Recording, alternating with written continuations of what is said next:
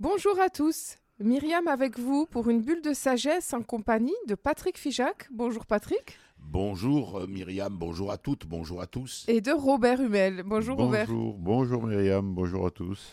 Nous sommes ensemble aujourd'hui pour Café César, cette émission où nous partageons une histoire de César.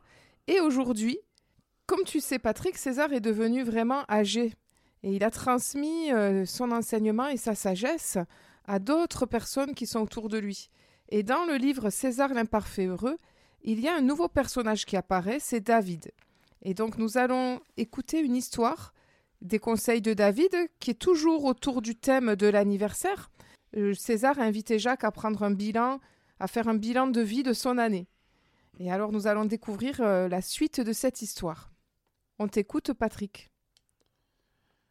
Quelques quinze ans plus tard, il arriva que Philippe, un petit bonhomme tonique de cinquante ans, questionna David, un vieil ami de Jacques, sur les secteurs de vie.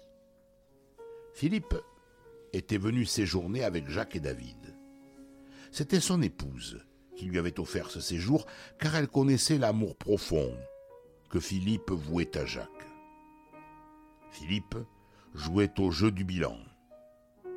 Quand il arriva au bilan du secteur santé, Philippe ne put que reconnaître l'évidence de son problème. Il souffrait d'une tendance à surconsommer de l'alcool depuis deux ans. Quand il interrogea son cœur sur ce qu'il pouvait faire, aucune réponse ne put le satisfaire. Certes, il pouvait bien décider de ne plus boire, mais il les connaissait bien, ces bonnes résolutions qui ne duraient que quelques jours. Désespéré, il demanda à David Comment faire pour mettre fin à cette horrible addiction qui lui empoisonnait la vie Quelle ne fut pas sa surprise quand David sortit devant lui une bonne bouteille de vieux rhum ambré avec des verres.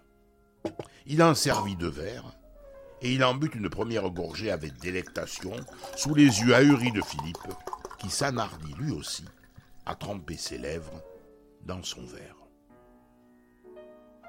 Il est bon, hein s'enquit David. Philippe acquiesça et reprit une gorgée pour déguster tous ces arômes de caramel, de café et de vanille. À son tour, il fermait les yeux et laissait ses papilles se délecter. Il découvrait une toute autre façon de boire. Le premier pas était fait, la culpabilité s'était évaporée un instant. David, qui se souvenait de ses désirs irrésistibles de cigarettes quand il était fumeur, ne tarda pas à lâcher. Tu sais, Philippe, nous avons tous des addictions. Pour les uns, au chocolat, pour les autres, à la cigarette, pour les troisièmes, à la télé.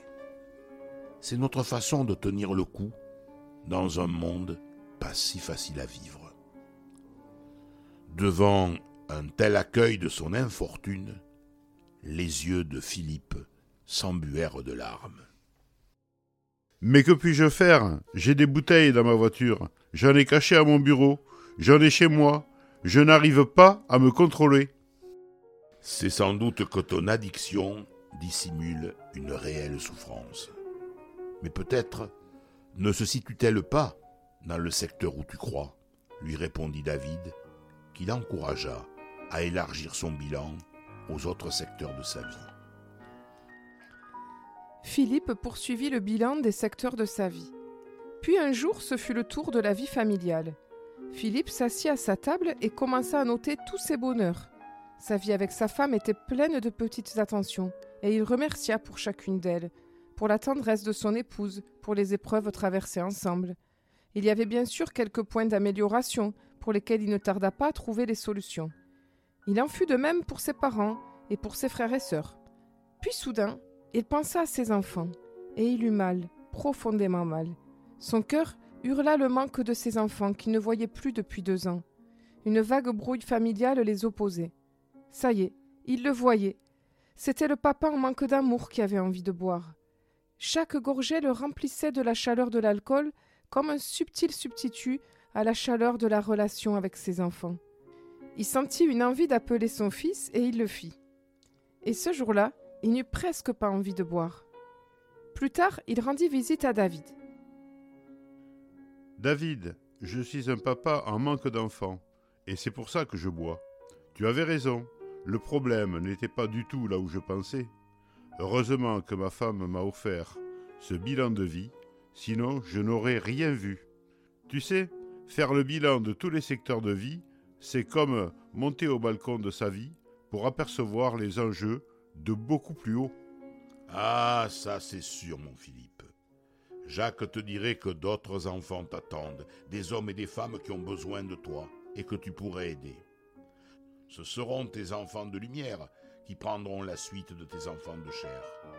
Si tu mets ta vie au diapason du meilleur de toi, tu ne vas pas tarder à rejoindre ton utilité sur Terre. Servir les autres, c'est ton prochain pas de vie. s'exclama David. Allez, on va fêter ça. dit joyeusement Philippe en versant deux verres de la bouteille de vieux rhum qu'il venait d'acheter. Et voilà, donc c'était donc euh, l'histoire extraite de César l'imparfait heureux, écrite, euh, coécrite par Bernard Monteau et Sanji Ramboatiana. Et donc les conseils de David, on devine que c'est écrit par notre ami Sanji. Alors ma question habituelle, Patrick, et peut-être Robert si vous avez envie d'intervenir.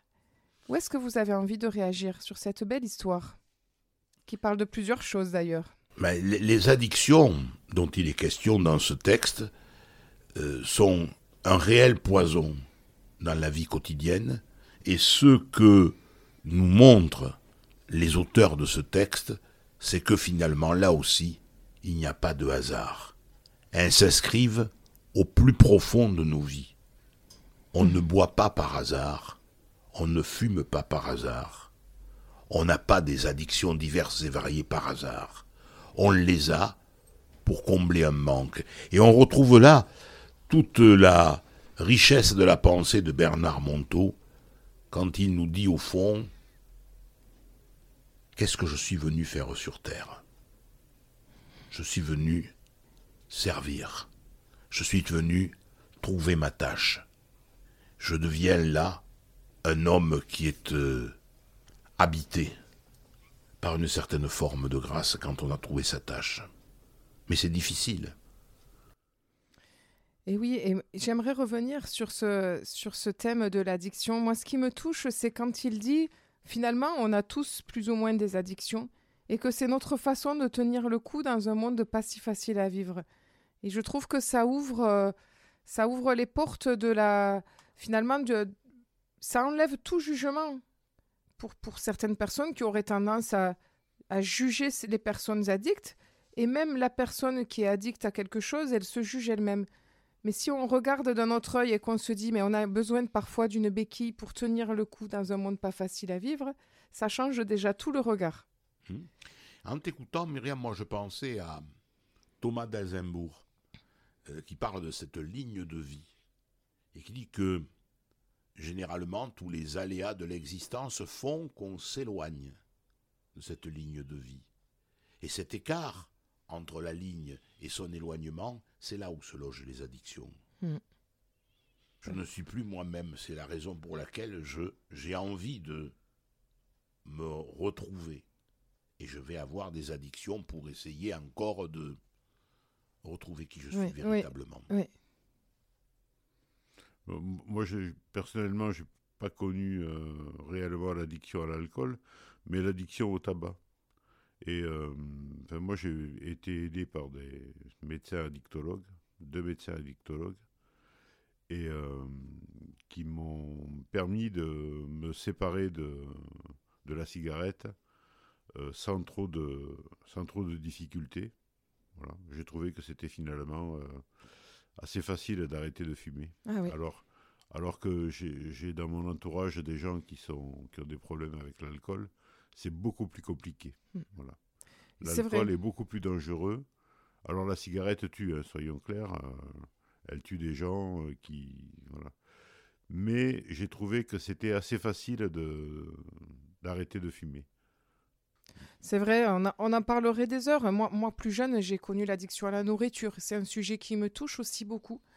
Et ce que je trouve original dans cet euh, accompagnement proposé euh, euh, au départ initié par Bernard Monteau. Je ne sais pas si vous avez été, si vous n'avez pas été interpellé par le fait que Philippe confie son problème et la solution qui lui indiquait, c'est pas d'arrêter de boire parce que tout le monde sait très bien que se forcer parfois contre nature à arrêter quelque chose crée une frustration qui fait qu'on recommence en double ou en triple après. Moi, je l'ai bien vécu avec la nourriture et je sais bien que c'est pas une solution, c'est une impasse pour beaucoup de gens. Ça peut marcher peut-être pour certains. Et cette originalité, elle est de dire ben, on ne va pas arrêter ton addiction, mais par contre, on va l'accompagner. On va t'accompagner dans ton addiction. On va essayer de rajouter des choses, de, la conscience. On va essayer de t'apprendre à boire autrement, à boire avec, euh, à déguster. D'ailleurs, dans le texte, il, déguste au départ. oui, au départ, oui. Oui. Apprendre à déguster, apprendre à apprécier, apprendre à enlever tout le jugement, apprendre à essayer de, de, parler à la personne qui a besoin de boire pour voir qu'est-ce qu'est-ce que ce manque lui dit. Et finalement, ça ne devient plus euh, un poison, ça devient presque, je dirais presque, attention, je mets une nuance, une aide à devenir quelqu'un d'autre et de meilleur. Parce qu'en se servant de cette boisson, de cette cigarette, on va peut-être remercier la vie. Euh, voilà, c'est un accompagnement très original. Euh, Ramon Junquera, que j'avais interviewé, en parlait beaucoup. Il avait fondé l'association Addict suite à, suite euh, dans la lignée de cette, euh, cette nouvelle méthode qui a fait ses preuves. Hein. Il y a un médecin addictologue aussi. Et qui aujourd'hui, je, vais citer quand même euh, mon ami Marc Gibbs, qui a repris, qui est président aujourd'hui de cette association Addict, que je vais bientôt interviewer pour Envie de Sagesse, et qui propose cette, ce tout autre accompagnement vers toutes les formes d'addiction. C'est-à-dire qu'il ne propose pas aux personnes, là je vais vous dire d'arrêter, pas du tout. C'est vous allez continuer et par contre, vous allez trouver autre chose à travers cet accompagnement qui peut-être vous fera diminuer de plus en plus et que vous n'en aurez plus besoin. Et c'est une toute autre façon de, voir les choses euh, qui existe et qui, à mon avis, euh, est très intéressante. Je, me souviens d'un des propos d'un des, des, addictologues qui m'avait suivi et qui me disait euh, quelqu'un d'addict, qui réussit à s'extraire de son addiction, en fait, euh, s'il est fumeur, ça reste un fumeur, mais qui ne fume plus. Et ça reste euh, mm. euh, quelqu'un d'addict à l'alcool, mais qui ne boit plus. Oui. Voilà. Et, il faut savoir que l'addiction, ça, ça, reste quand même quelque part. Les, les, schémas de l'addiction dans le cerveau sont toujours présents et, eh on peut facilement retomber. Oui. Le seul, la seule chose, il faut avoir conscience du fait qu'on s'abstient. Voilà on s'abstient de, boire ou on s'abstient de fumer. Oui. Eh bien, nous arrivons à la fin de cette émission. Merci Patrick et merci Robert.